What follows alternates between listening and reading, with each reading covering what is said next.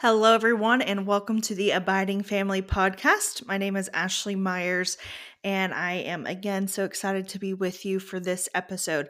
Today, we are talking about leading a child to Christ um, as we are approaching Easter, Palm Sunday, Maundy, Thursday, Good Friday, all the different plays that can happen, stories at church.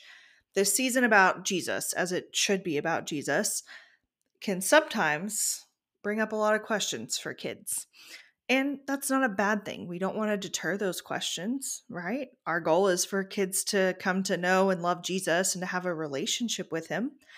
But a lot of times we are very intimidated by that conversation of a kid becoming a Christian and accepting Jesus as their savior my experience as a children's minister um, for over 10 years led to a lot of conversations with kids and i'm really lucky to get to have had the opportunity to learn from some of the best children's ministers and watch them have conversations and learn and i'll be honest i was super intimidated to have those conversations at first with kids. Um, and so i understand when as parents you feel like i don't have enough knowledge or how do I answer their different questions or how do I really know if it's true? Um, all those things. Okay. I've, I've been there, while maybe not with my own personal kid yet. I've been there and you just don't know. And the number one piece of advice that I was given was trust the Spirit. You are given the Holy Spirit for a reason. That Holy Spirit is given to you for discernment and this is a prime time to use that discernment and having these conversations with your kid. You know your kid better than anyone else does. Okay, so keep that in mind having these conversations. Also, keep in mind that you know your kid better than anyone else. That means you know they're dirty, you know their worst parts of them, you see their sin, you see their struggles. Keep in mind, though, that their Heavenly Father forgives them for all those things. And don't let what you see on the day to day stop you from having this conversation. Because you yourself, who have a relationship with Christ, are just as dirty and just as sinful as your kids are, and your Heavenly Father still welcomes you with open arms in the same way that He's holding His arms open to your kids. So keep that disclaimer there. You know your kids best, but also don't let the knowledge of all their nitty gritty get in the way. Also, it is okay to not know the answer. We don't know the answer to everything in scripture. Your kid may come out of left field and ask some question about, well, where do dinosaurs fit in? I know that was a big deal for me as a kid. And there are some answers to that that we can talk about in another episode. They may want to know, well, where is the Garden of Eden now? Well, we don't really know. They may want to know some random question that you don't know the answer to, and it's okay to tell your kid that you don't know. And it's also okay for there to not be an answer. Part of our relationship with God is trusting and having faith, even when we don't know the answer. So use that as a teaching opportunity about faith. Also, this conversation is not typically one conversation, it's usually a lot of conversations. Kids go through a journey and a process, even us as adults, it's not limited to kids. We go through a process of of discovering and discerning and deciding before we get to that point of actually choosing Jesus as our savior. It's over time. And you know, a question may come randomly in the shower or as you're dropping them off at school or in the middle of the grocery store. It may just be little nuggets here and there. So keep that in mind. And it's okay for this conversation to be spread out, and it's okay to have some really intense conversations and it still not be the right time. And it's okay for it to be the right time and still have multiple conversations about it. Okay, so keep that in mind. And last little disclaimer before we really get into this Scripture tells us that the devil wants to kill, steal, and destroy. The last thing he wants is for your child to accept Jesus as their Savior. So don't be surprised if this happens when a lot of other distractions and things are going on in your life. One of um, the most gifted Sunday school teachers, kids Sunday school teachers I got to work with, um, was at my home church, and I remember her telling um, the comment. She said, "I always know a kid's about to accept Jesus as their savior when someone else in the class is just causing all sorts of disruption." And usually, it's really odd for this child to cause disruption. Um, usually, they're a pretty good student. She said, but I can always tell that the enemy is working, trying to distract and to stop. And sure enough, it never fails. Within a week or two or a month later, a child will then accept Jesus as their savior. So don't be surprised if these conversations happen at the absolute most inconvenient time. I encourage you, though, do whatever you can to stop and give them conversation. Don't give the enemy foothold. Okay? And don't let your personal fears be used by the enemy either. So, let's first talk about some responsible evangelism with kids. This is a topic that is really, really important to me.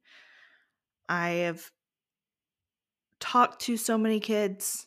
I have, even in my peers, talked to those who were not led responsibly as kids.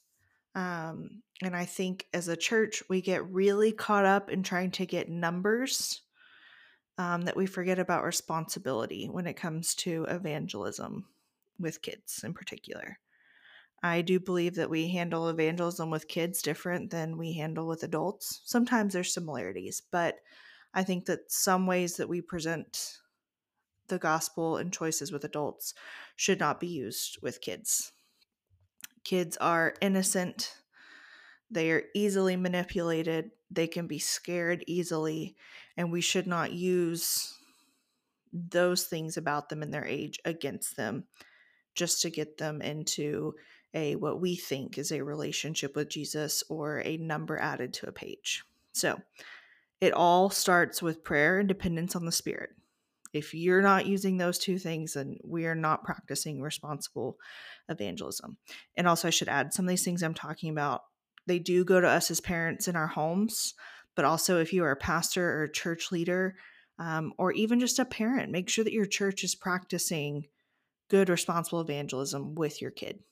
I will tell you right now, I'll be the first to pull my kid from your activity if you are doing irresponsible evangelism we have got to be responsible with the way that we go about doing this. We should never guilt or use inappropriate tactics to get a child to say something. So remember, it's not about checking a box or numbers. We need to be aware of the emotional, mental, and spiritual development of a child. This does not mean that you need a child development degree, okay? Just again, it's understanding that kids are easily manipulated that they have a lot of different thoughts and emotions. They are very sensitive to peer pressure and what their peers are doing. They think water is fun. So, of course, a baptism looks great. They see other kids being celebrated for choosing to follow Christ. So, of course, they want to be celebrated too. Keeping those things in mind. Um, know that they're not going to know all of the facts. That's okay. Even we as adults don't know all the facts or have everything straight. Okay, their relationship will continue to grow just as ours does. We never want to rush, push, incentivize, peer pressure a child. No scare tactics. Saying, well, if you don't choose Jesus, then you're going to go to hell. Well, of course, a kid is going to say, Yeah, I want Jesus. Even if they don't understand or believe anything else, they don't want to go to hell. Or doing an open altar call. They're going to see other kids and peer pressure, just this all come forward altar call. Well, yeah, their peers are doing it, so they're going to do it too.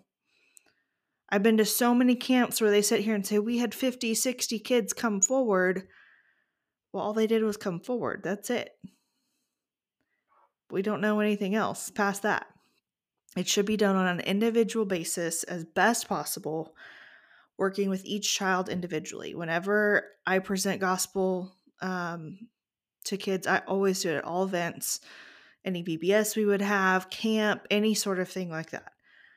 My way for response, and there's a couple different ways you can go about doing this, but my preferred way was to have kids close their eyes or put their head down on the table And then if you want to ask Jesus to be your savior, raise your hand.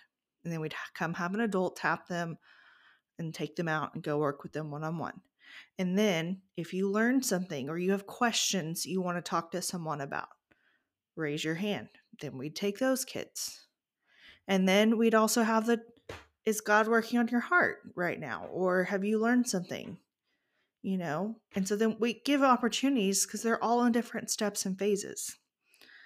But doing it where it's very open like that is typically not good with kids. Watch the language that you use.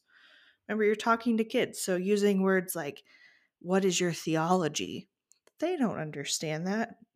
I mean, come on, most adults don't even know what that means, okay? Um, you know, using things in different words and that we as churchy, we churchify. Kids won't necessarily understand, especially if they're an unchurched child. Make sure to walk through the differences of becoming a Christian in baptism and church membership. Depending on your church denomination, that can look differently. I come from the Baptist um, denomination and that's you know what i practice and so it wouldn't be uncommon for me to find a kid who was more concerned with getting into the water and being baptized than they were with actually becoming a christian and so kind of discerning those different things so a lot of times when i was talking with kids i wouldn't even talk about baptism till we had established the becoming of a christian and then establishing that baptism in water doesn't save you that it's just local bathtub water. There is nothing special about it. It is just a symbol. We talk about what symbols are. We talk about how, you know, we don't have to be baptized, but we do it because it was commanded to us by Jesus. But it doesn't mean that's not what saves us. Um, let's see. We also, um, like I said, individual counseling as best as possible. And if you are a church leader or a pastor, involve parents as much as possible, or kind of whoever the spiritual leader is in their home. That's really important. So now let's kind of shift into a little bit more about the conversation. If we're the ones having this conversation with kids, um, parents, grandparents, whether whomever you are, um, whatever kind of kid influencer you are, think about your relationship with Christ and your experience of accepting Jesus as your Savior. How old were you? What do you remember from it? How how do you feel about it? And how has your relationship with Jesus changed since? I think it's really important for us when we're leading someone else through this to kind of step back in our own humility, remember where we were remember the things that we felt those different experiences and what influenced us in that time. That helps us as we walk through and have these conversations with kids or even adults. So then there's the question well, can kids even accept Jesus as their savior?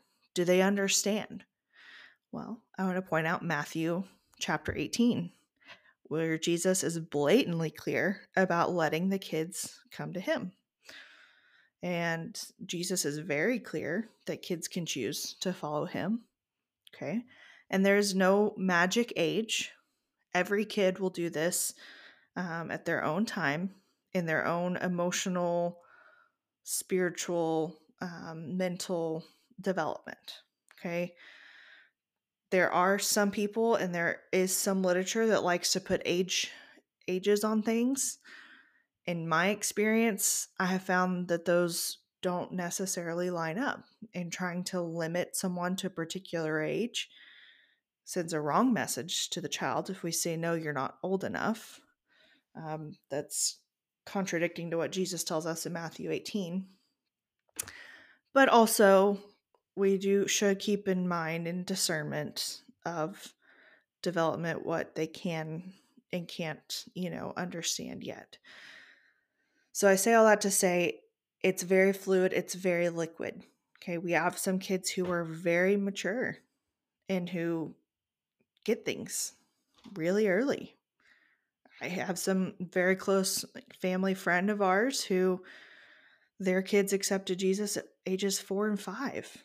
And those kids they've just always been very mature, very understanding of things in life. They're wise beyond their years It's just that's a trait of the family. it works for them and it was good and it was genuine and I've seen those kids are now grown, they're in college or graduated from college and I've watched their faith for many years and it's solid and it was there. And the parents, you know, leaned into their own personal discernment in that and talking with their pastor and different things like that. And it was good. Some kids, though, they're not ready. Um, and they're not ready till older ages. And some kids will grow up in their in the church their whole life and they won't make a decision until they're in middle school or high school. They just they need time. And that's okay. Um, so every kid is going to be very different um, in that. Um, and so we have our part to play in providing information and helping to disciple and helping to get them there, but it's a journey and it takes a lot of different time and discovery and processing for each individual kid. So there's about four different kind of stages, and I've kind of briefly touched on them a little bit. So we have first the discovery stage. And this is typically where a kid is asking a lot of questions. They're curious, they're inquisitive, they are, you know, quote, downloading information. Um, and then we have kind of the next step where they're discerning. They're beginning to be more concerned about spiritual things. Um, they're beginning to ask questions about death and heaven and hell. They begin to realize that their sin is actually against God. This is just kind of things are starting to kind of click. There's some more emotional impact with this. Uh, we start to see a lot of this, especially this time of year. Um, if you go to like a passion play or something, and kids actually get to kind of see an enactment of um, Jesus' death and resurrection, that can be very emotionally provoking. They're typically designed to be that way. Um, and so you might see a kid who's very much in this discerning age become very emotional learning those different things. You know, remember your kid's a whole year older this year than they were last year. And so the Easter story and Jesus' death and resurrection is going to affect them very differently this year than it did last year. And that's okay. Um, and then we step into the deciding age, and this is where they start to become convicted of their sinfulness and their need for a savior.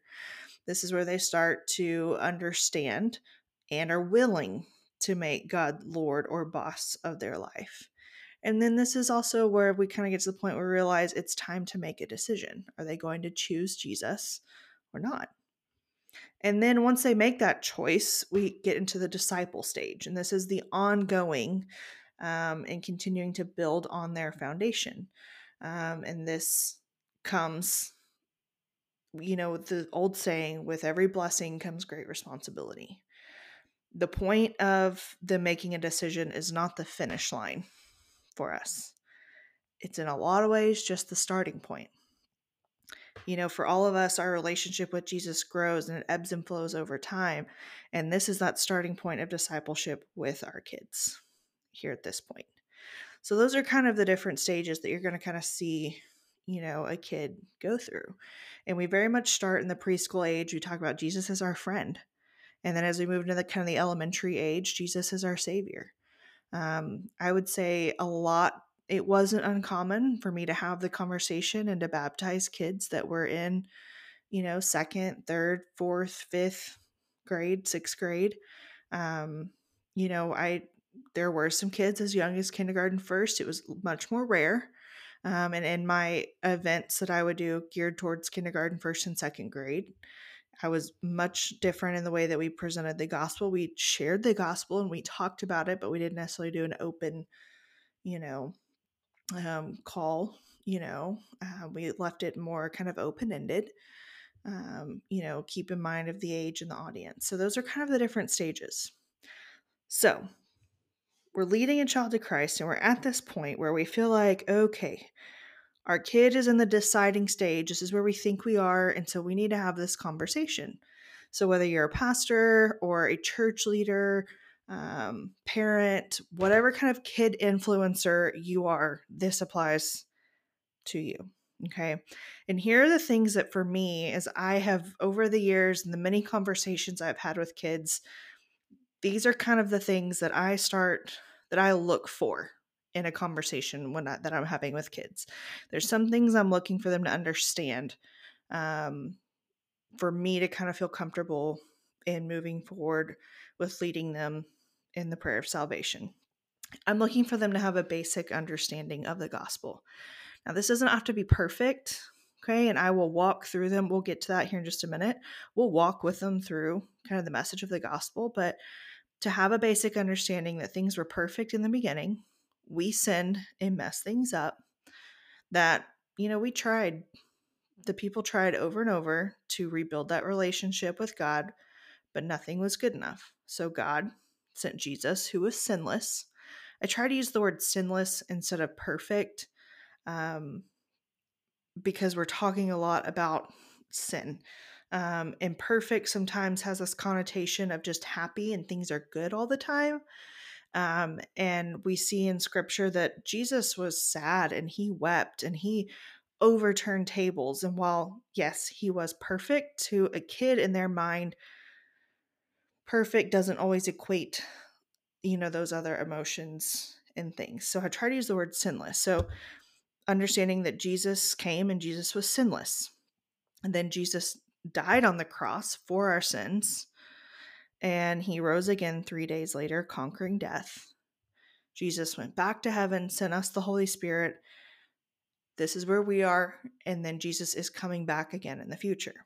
Now, that's a very rough, they don't necessarily have to have all those, but we want to have the, the basic understanding of that. And they need to have an understanding of why they need a savior. If they can't tell you, you know, about that, so that kind of moves into our next point of understanding sin and their why they need a savior. This is the big one. Um, if if there's a lack of understanding of what sin is, this is a caution flag for me. Um, and I use the word caution as, you know, use your discernment and where you go from there. Um, so then you understand what sin is. Sin is anything that we think, do, or say that displeases God. They need to have an understanding that they are a sinner. I typically ask kids to tell me what's a sin that you've done. I mean, ask them to confess. If they can't, you know, confess and name some sins that they've done, I'm not asking for their deepest, darkest sin. Okay, but maybe it was that they lied to their parents, or they cheated at school, or they hit someone, um, or they didn't listen to their teacher. There's a lot of different examples and things that they can do. Understanding that Jesus died for them and that grace is free and we can't earn it. So we want to make sure that they have an understanding that there's nothing that they can do. They can't be good enough they can't go to church enough or whatever to earn it. It's a free gift that they have to accept.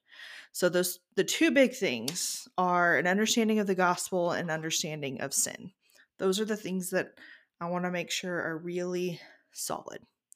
The other thing is I'm asking questions and we I, we kind of start this conversation is you want to keep in mind to use open-ended questions. If you are using guided questions that very clearly lead to an answer, it's going to be hard to understand what they understand and what they're just discerning from your question. Kids are really smart. They can be led by questions very easily. Make sure we're not forcing anything. So, as much open questions, open ended questions that we can use, the better. So, I typically start off a conversation with, Hey, so what do you think about Jesus? And I let them tell me. And then, you know, well, why do you want to become a Christian? You know, we just leave it open. And it's okay for there to be silence. It's okay to give them time to think. It's okay for them to process why. Some things right here that they may answer that are caution flags to me and I say caution because I don't mean that they're not ready, just maybe some categories you need to dive deeper into. Um, some caution flags are, you know, they just want to be baptized. They saw so and so get baptized, so they want to do it too. Um, maybe they saw that someone else got baptized or accepted Jesus and how celebrated they were, and it should be a celebration. And they too want that celebration. um, or the, oh, I don't want to go to hell. And while that can be a valid reason, we also want to make sure, again, that they have an understanding that Jesus is their Savior and that Jesus died for their sins. Okay. So then another question I'll go into is well, what makes you a Christian? Okay, well, a Christian is accepting Jesus as our Savior and that He died for our sins. And that without Him as my Savior, my sins separate me from God in eternity with Him. So then I'll ask, well, can you earn it? And then it will no. Well, what do you mean no? Can I go to church? Doesn't that get me into into heaven or a relationship with God? Oh well, okay, I don't have to go to church, but what about if I read my Bible enough? Well, that doesn't do it either. Okay, so you kind of play a little bit, you know, against them, kind of push against the grain a little bit. And then, you know, well, does your relationship with God ever end once you accept Him as your Savior? And that's no. I typically like to use analogy of a game with them, but I tell them that this is a special game. This is a game that you never get out of. Okay, you can never get out of your game. Um, when you enter into a relationship with Jesus, you enter into a game that doesn't end, but you're always moving levels. You're going up or you're going down. You're never stagnant. So you're either going up and, and growing closer with God, or you're moving down and you're moving, you know, maybe farther away from him when we have really tough times or you know, we don't talk to him as much or different things like that that throughout our life we're going to go up and down in levels, but we're always going to be in this game. And there's nothing that we can ever do that will ever get us out of the game. God's love for us will always keep us in the game. But where we are may fluctuate within that game. And then, usually, about this point, after we've kind of talked about that, we go through and we talk about the gospel.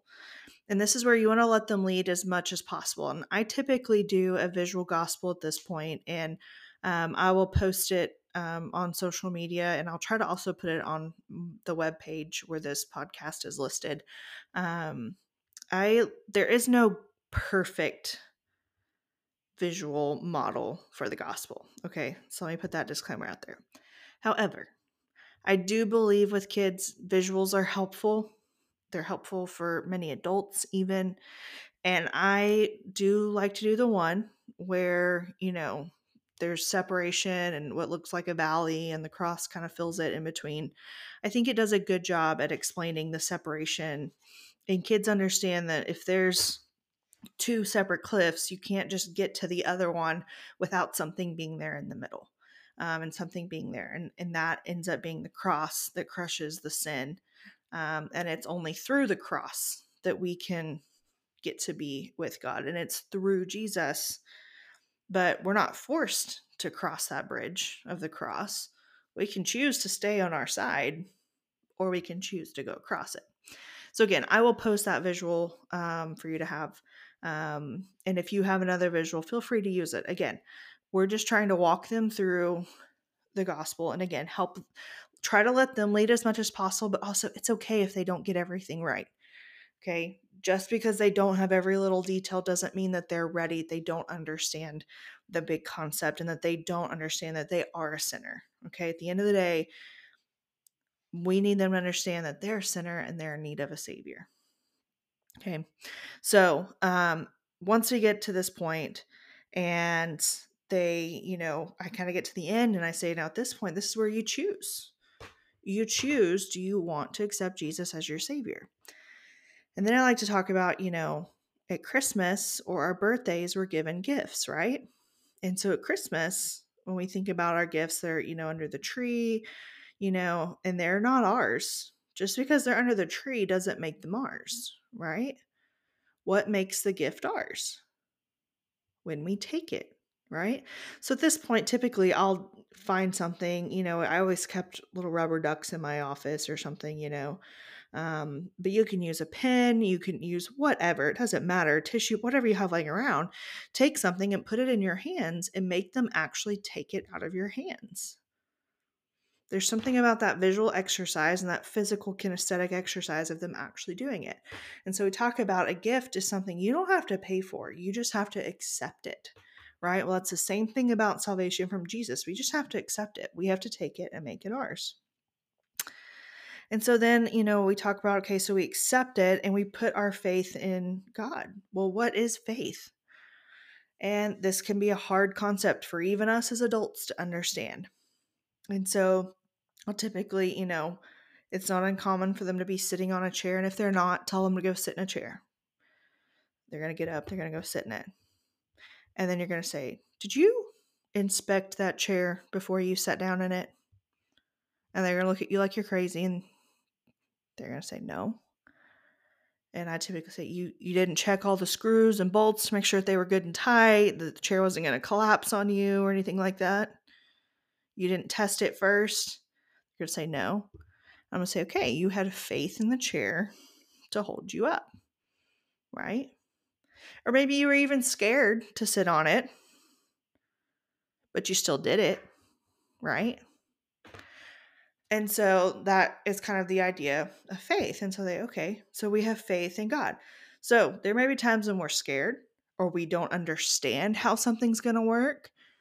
We don't we're not sure that chair looks really old. It looks like it might break, but we're going to sit in it anyway. And we're just going to trust, right? We're going to have faith. It's kind of the similar, you know, idea. Again, nothing is a perfect example, but these are some ways to help us put some concrete to concepts. And then we get to the point of okay, we've accepted the gift, we're putting our faith, and we need to let God be the boss or the ruler of our life. And this is typically a really special moment where what I'll do is I will say, you know, we're going to think of this chair that you're in as your life, right? And right now, you are ruler of your life. And so I'll place an invisible crown on their head and I'll go whoosh and put an invisible cloak on their back, drape down. I'll give them a scepter to hold. Okay, we'll make them very queen or king of their life, make it very royal. And we talk about, you know, when you are king or queen of your life, you lead all the decisions, right? But when we accept Jesus as our Savior and we enter into this relationship with God, we're going to let God be the ruler of our life. So that means we have to get out of the chair. And then I make the kids get up, step aside. I say, we're going to hand over our scepter. We set it in the chair. We take off our crown. We set it in the chair. We take off our robe. We set it in the chair. And we make Jesus rule of our life. And we let Him lead our life. We let Him make our decisions. We let Him guide us as we live life. And we worship Him. And at this point, usually together with the kids, we kneel down in front of that chair. And it's usually a really special moment of visualizing what it means to make Jesus our Savior.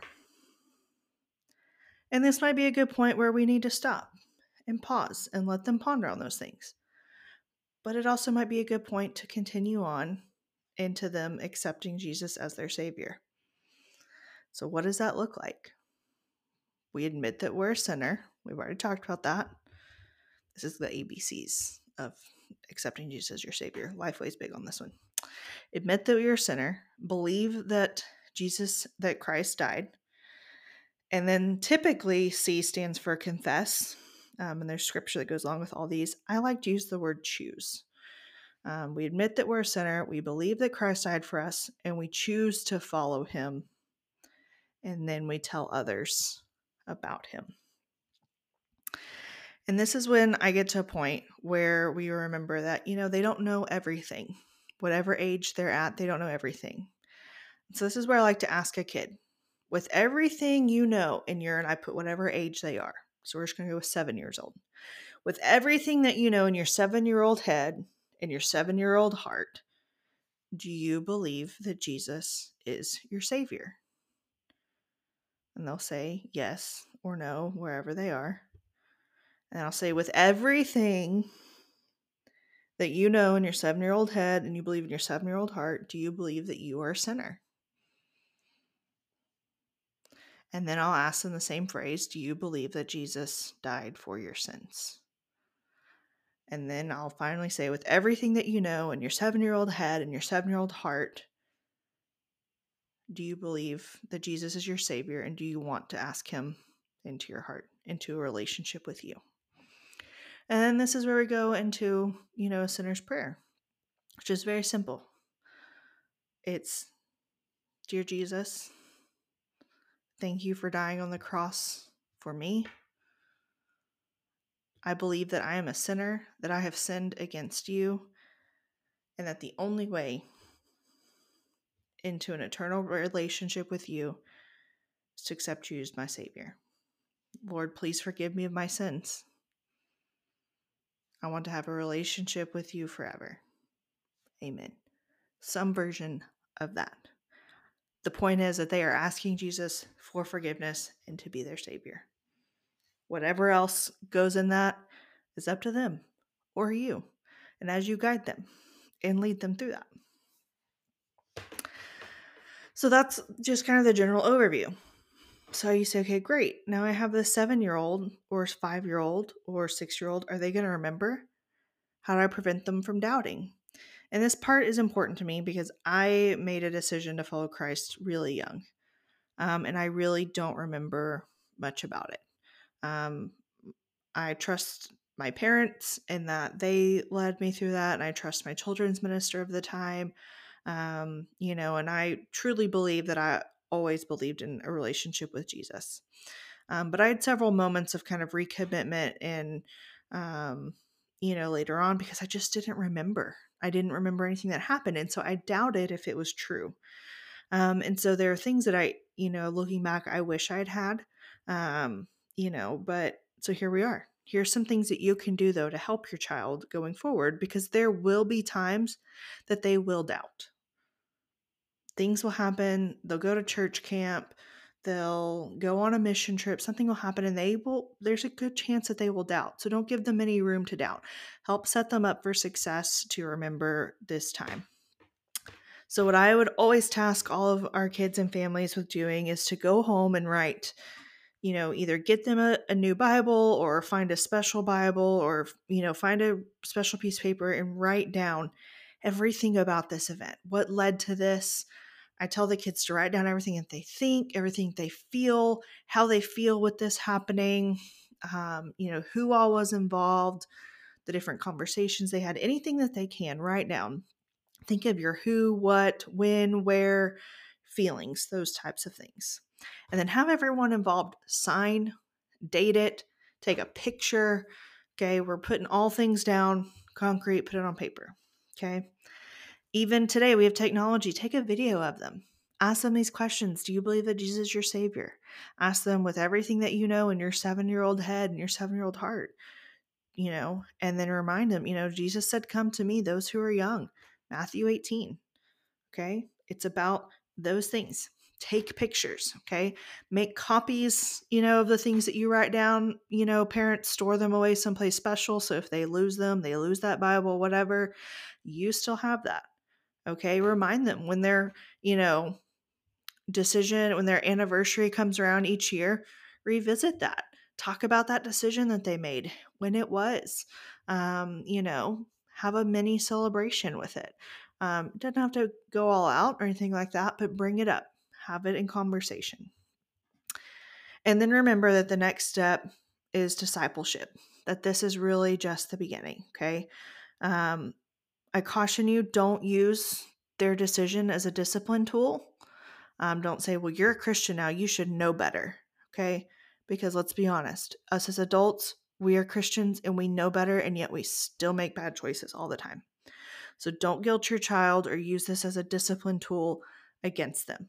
You can use it as a discipleship tool and as maybe you're reviewing a bad choice later on, you know, you lied to mom and dad.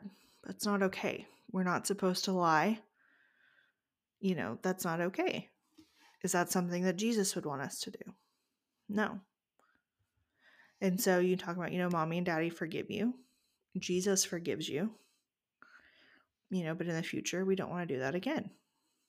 Okay. So talk about it, but don't use it as a threatening or discipline tool. Use it as a part of discipleship. Okay. And also just remember take their behavior with a grain of salt. Remember, they are still a kid. And while they, yes, are in this relationship with Jesus, and that, yes, a lot of times you can see with kids a change in things. Um, you know, hopefully they are starting to, you know, study scripture more or be more intentional. But especially with kids that have grown up in the church, a lot of these things were kind of already there. So you may not see a drastic change in their behavior. It just clicked. And it's still going to take time over and over in the journey to kind of guide that behavior and guide it into a Christ like manner. So, that was a lot, I know, and I'm sorry that um, you know, for the length of the episode. Um, but I do believe that it's this is a really important topic. Um, it's can be an intimidating topic for parents and church leaders, um, and far too often, I think kids are either used to boost numbers or they're brushed aside as well. They just can't get it, and neither one of those are good approaches. Um, and so I just encourage you to dive in, to have the conversation and to trust the spirit. Ultimately, that is your that is your guide. Trust the spirit um in these conversations that you have and I pray that they are full of just blessing because there really is nothing sweeter than being with someone when they make that choice um, and getting to walk alongside someone in that choice. Um, and it's so special for parents to be a part of. Um, and while it can be intimidating, um, just go with it. Trust the spirit, go with it. You're going to mess up. You're going to say something that you think is wrong, but it's not. It's all perfect. Um, and it'll be a part of their story. Um, and that's cool that you get to be a part of it. You should get to be a part of it. So, um, I am here and I want to be a resource to you. Every family and every situation is different or if you're a church leader and you want to talk about this more, I would love to. Um, you can reach me through the website, theabidingfamily.org, or social media. Um, we can set up a time to have more one on one conversation. I would love to help.